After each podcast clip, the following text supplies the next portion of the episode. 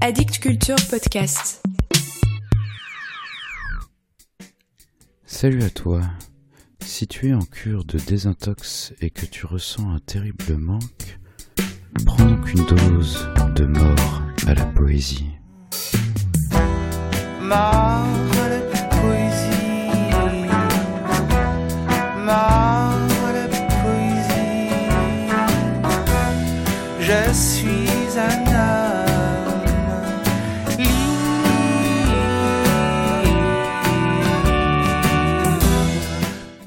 Comme je vous le disais la semaine dernière, l'éditeur de L'Écrou à Montréal, Jean-Sébastien Larouche, m'a invité à enregistrer 2 poètes. Alexandre Deschênes, que vous avez entendu dans l'épisode précédent, et aujourd'hui vous allez entendre Daniel Leblanc-Poirier. Né en 1984 au Nouveau-Brunswick, il est déjà l'auteur d'une petite dizaine de livres, romans ou recueils de poèmes. Il a notamment reçu le prix Félix Leclerc de la poésie en 2009 pour son recueil « La lune n'aura pas de chandelier ». Vous allez l'entendre lire un extrait de son recueil Zoho, paru cette année aux éditions de L'Écrou. Un recueil comme un album de famille fracassée, dans lequel l'auteur nous parle de Louis, Teddy, Nadège, Johnny, Steve, Kim, Marie-Michel, Ronald, José, Richard, Pascal et Marie. Ce ne sont pas les membres de sa famille, mais ils semblent néanmoins faire famille dans ce recueil. Il n'est pas précisé si l'auteur les a rencontrés en cure de désintoxication, mais la chaise vide présente sur la couverture suggère l'idée d'une réunion de paroles. L'auteur a tressé quelques poèmes pour chacune de ces personnes, en parlant de leurs addictions, dans une langue débordant d'imagination, où les images fusent, surgissent à l'improviste et créent de véritables effets de surprise. Un livre très déroutant, très beau et très humain. Écoutez.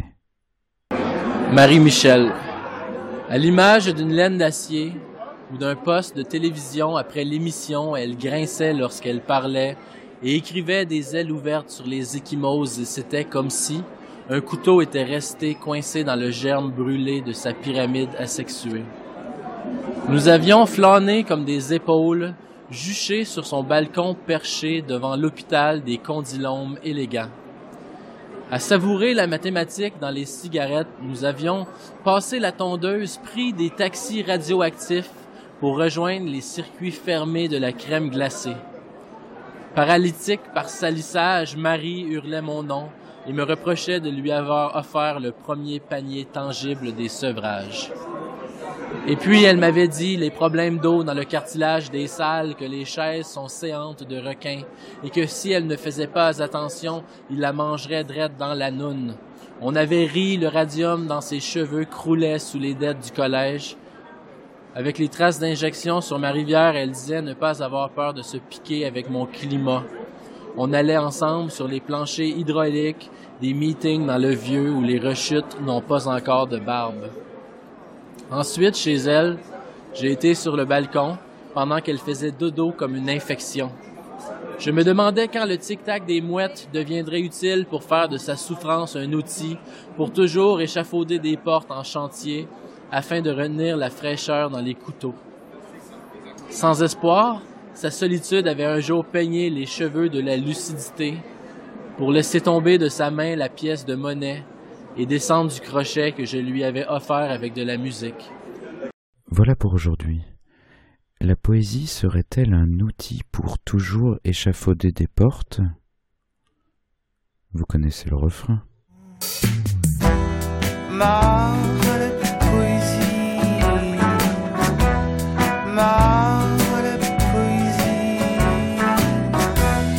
Je suis